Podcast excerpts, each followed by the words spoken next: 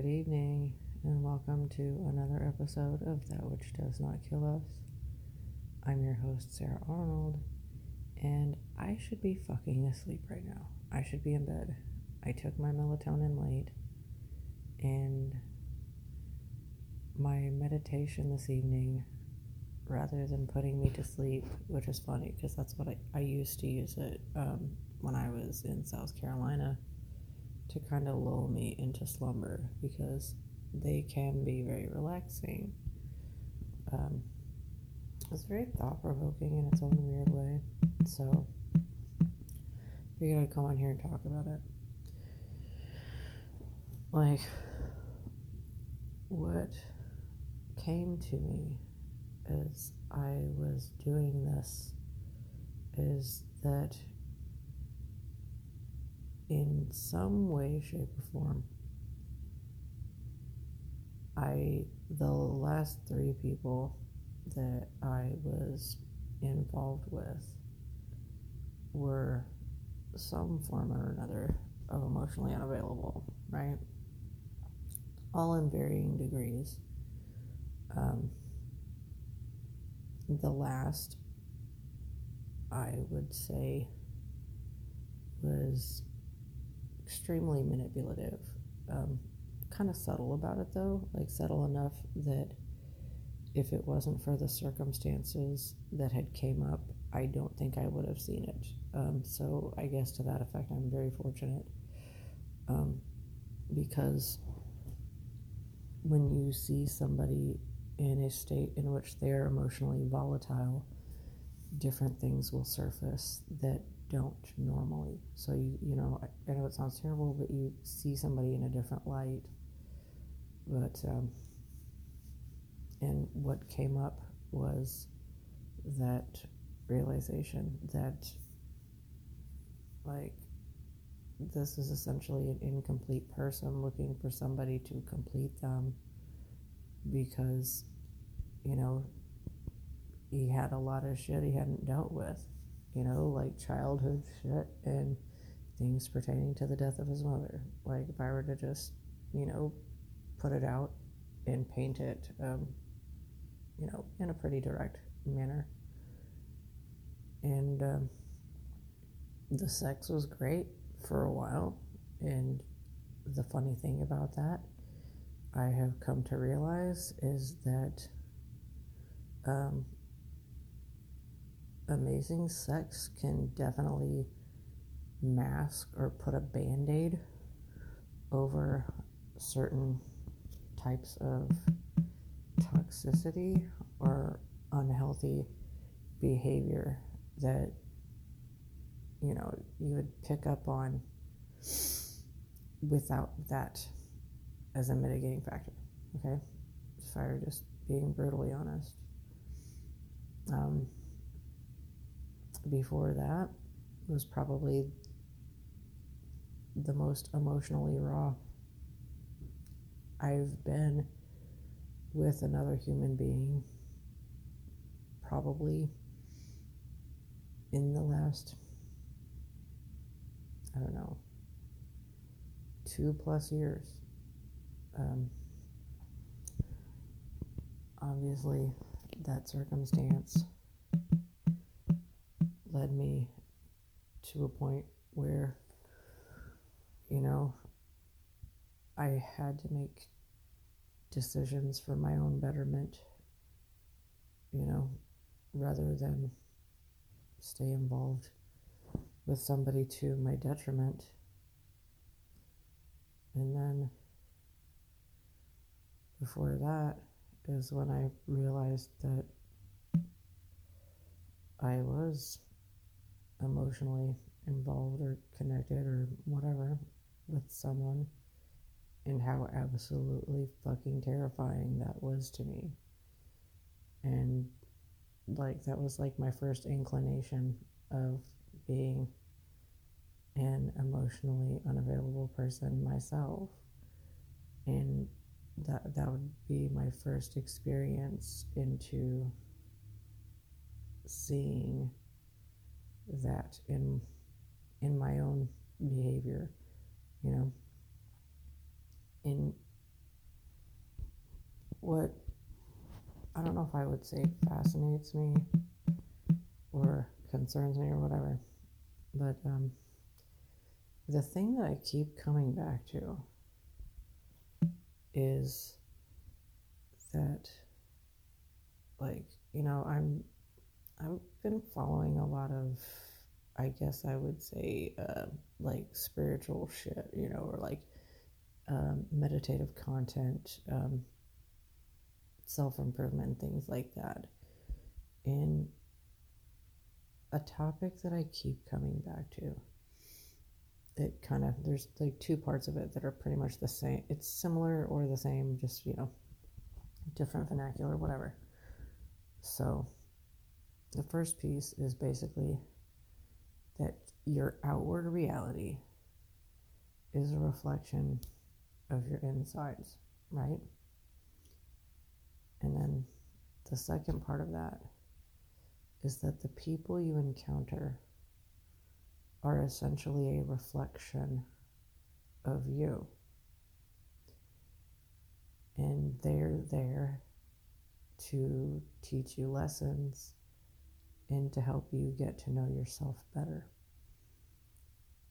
And what I can't help but think, and like, I'll be really straightforward. Like,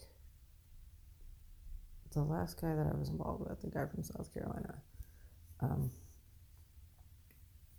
I think twofold there were two different things that turned me off that you know what I mean like pretty much had me shut down and like decide this isn't this isn't for me. Okay? And then the nail in the coffin that just like super confirmed it which was our last um, communication. So what really confirmed it for me was um, and this is actually a repeating pattern that's happened in more circumstances than just you know romantically in this one is that um, there was something about the way that he carried himself and expressed himself like it reminded me of parts of myself that I no longer identified with, you know? And it's like, if I were to elaborate on that, it would be this, um, I guess I would say, like righteous indignation. And I wouldn't say combativeness towards me because he wasn't combative specifically towards me, but there was a certain aggressiveness um, attached to uh, being right, you know, or I don't know, like having the right idea, his way being better than everybody else's way. And like these are like overarching themes that kept coming up in a variety of conversations that we had that were primarily of a professional nature. But um, I think the same like at the root of it. Like these things concerned me you know? Like and i'm not saying like this is something i think a lot of people misunderstand. I'm not saying every aspect of this man was bad okay? What i'm saying is the worst of what i saw is somebody that I do not want to be involved with. So, you know what I mean? Like, it's one of those things where, um, with the, the experiences that I've already had in my life, I determined pretty early on that the good does not outweigh the bad here. And if we are maintaining the trajectory that we're already on, this will continue and it will only get worse. And so, like, nope, fruit. Like, I packed up the things that I felt I could remove from his property without suspicion and pieced the fuck out. Um, I'm not going to say it was the right thing or the wrong thing. Like, I probably could have been a little bit more gentle with his feelings, but at the same time, like, I know for a fact that I did what was in my own best interest because there is a lot of importance in surrounding yourself with people that you feel safe with and seen with and heard with and loved with. And these are all things that are vitally important. And without them, to me, like there's nothing. Like, I'm sorry, but without these things, you may as well be fucking dead to me. So, deuces. And um, what's interesting is I feel like it has to be all of them. And I say that because, you know, the person that I was involved with before him, the one that I referenced, where I would say that it's probably the most vulnerable and raw connection I've had with another human being. And I couldn't tell you how long. Like, I mean, I really couldn't tell you just because of, you know, the points at our lives in which, you know, they intersected. Um, it was very wounded and transparent and um, well i know fucking repetitive raw and with that like despite that like you know what i didn't feel you know when i decided to disengage from that was i did not feel safe. And um, that's pretty much that was the thing you know as, as soon as i noticed um, the certain i guess i would say leaning towards um, like what i would refer to as unhealthy brain chemistry mixed with like emotional and nervous system dysregulation like as soon as i felt that, like at the very early onset of, you know, making anything official. Like I think we made it official for like a day, maybe two. I don't fucking know. Either way, it's like as soon as that, you know, conversation actually occurred, that's when things started to go um, kind of south and weird. And as soon as that happened, that's when I chose to disengage from that for my own betterment. And like it's something where like I can realistically reflect on that and think to myself, there's no fucking way that man was ready for a relationship. And I should have seen it at that time. But I didn't, you know, um, for whatever reason. But it's at the same time, I don't think I was really ready either. And I mean, fuck, even now, like honestly reflecting, I'm like, I don't know if I'm ready for anything, like literally, like anything, you know. Um, I think as far as it goes for that connection, like I'm still in the process of working through, you know, everything that I've compartmentalized from that because I it, it's hard to come to terms with the idea that somebody that you've cared for for such a long time, like in any capacity, you know, they're gone and nothing that you did wrong can be rectified. Um, like it still weighs on me in a multitude of contexts, but like even taking it before that, you know, um, like, that was the first person that I feel like I was legitimately um, emotionally involved with, that I wanted to be um, emotionally involved with. And it was literally terrifying, you know. Um, that actualization coming to the forefront of my conscious mind literally caused me to go into, like, you know what I mean, a fight or flight response. Um, like I was experiencing like such like overwhelming um, fear and anxiety about having that desire for closeness that I didn't know what to do with it um, the thing that I will say I'm impressed with in terms of when that had happened is my ability to articulate um, what I was feeling. Honestly, because I did, I articulated it. I, I recently came across that communication and I articulated it in a very clear manner that, um, you know, like I don't think I had the same vernacular for it that I do now, but it was very well put across, you know, exactly what I was feeling and why, kind of, or at least as much of the why as I, you know, had access to at the time. And like, I'd think to myself, like, when I'm like going over these things, um, these people, you know what I mean? Like, that, I don't know if I would say that I attract, that I attach to, like,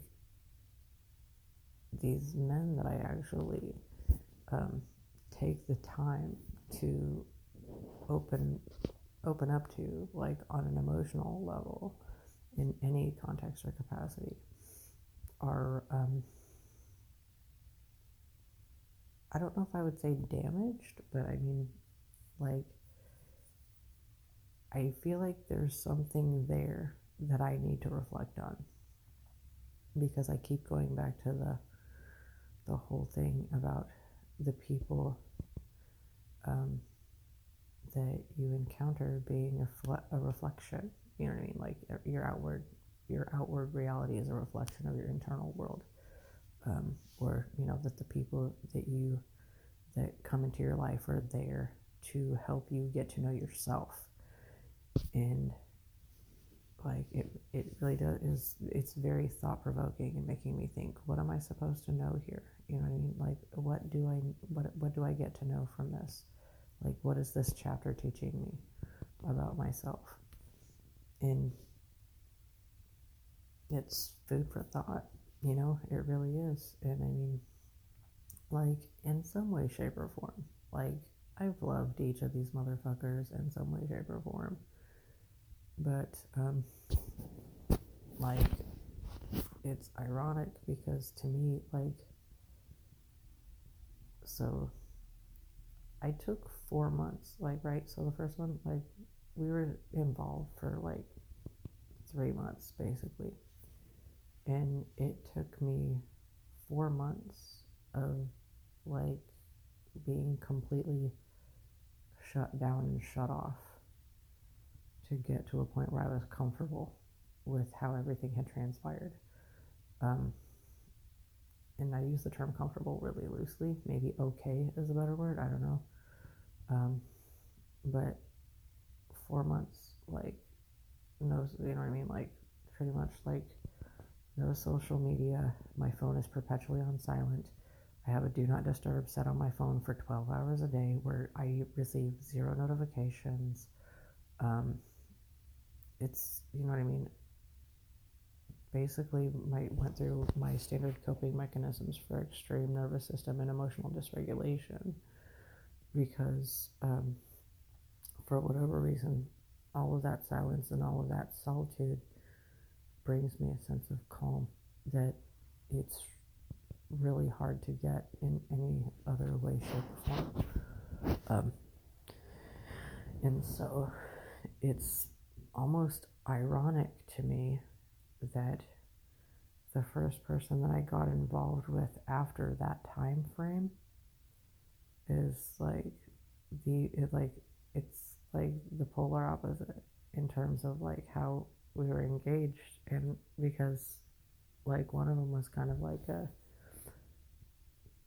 quiet calm um, kind of affection, you know. And the other one, like it was just very raw, you know. Everything was very exposed, um, and that's kind of, I think, what made that connection possible was having the propensity on both sides of the fence for transparency and vulnerability in those moments. Um, and, you know, really going into the caverns and exposing our wounds and basically, you know what I mean? Com- like, we're, that's what we are doing most of the time. We were comparing notes on our wounds, you know, and having dialogue. And I mean, sometimes there were other things. Like, sometimes there was like memes and jokes and stories and guns and but a lot of it was just very vulnerable conversation. So you know to the naked eye you wouldn't think oh this is emotionally unavailable. No we were talking about feelings. Like we were talking a lot about feelings and you know the experience of rebuilding your life after everything's fallen apart and like or trying to. Um, getting through to tomorrow. Um, you know, things to that effect. Like I said, polar opposites. Um, polar opposites. Quiet comfort and loud comfort is, you know what I mean, one to the other. But I mean, the comfort was essentially there. And love is a funny thing. Like, one of the things that keeps popping back into my head like on the topic of that, that I don't remember it, if it's something I read or saw or I don't know, something I came across at some point, and it's probably been at least 10 to 20 years since I came across it. Um, is talking about love and you know the concept that you only love you know one person for your lifetime or whatever it's just um, or you know that like you can you can love more than one person at a time. You can love, you know, like love is infinite. You know what I mean? Is basically what it boils down to. Like love as a concept is infinite. You know, it's not something that can be quantified or measured. Um, but at the same time, like while yes, love is an emotion, it is also a choice. And you know, I think something that I struggle with sometimes that I'm working on is learning how to love myself more than that other person, you know? And how does that translate into action? And how does that translate into choices? And I feel like this is something that at this juncture I really need to do like you know instead of just like asking the questions out loud to you know the universe and anybody fucking else that's listening to this like I think this is something where I legitimately need to take the time and try to find a way to quantify the answers to these questions for myself. Um, because like I don't think love is finite. Um, but it's hard, you know, like it's difficult to bare your soul to someone after experiencing those types of um, I haven't I don't know wounds, those types of losses. And I think that's the biggest thing that that I think that's the biggest takeaway for me is trying to figure out how do I do that again? Like, can I do that again? You know, it's like a fucking honest question. And like, how can I be okay doing that again, knowing that obviously anytime, like anytime ever you open yourself to love another person, like there's a possibility and a probability that however it ends, it's going to end in agonizing pain. Like for someone, it will, you know, unless by chance you happen to get into a car wreck and die together, like that's like the end of the story is agonizing pain for one or the other of the individuals. It's just, you know, whether they can see past it.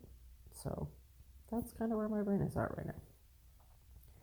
Um, anyway, thank you everyone for tuning in as always, and be well.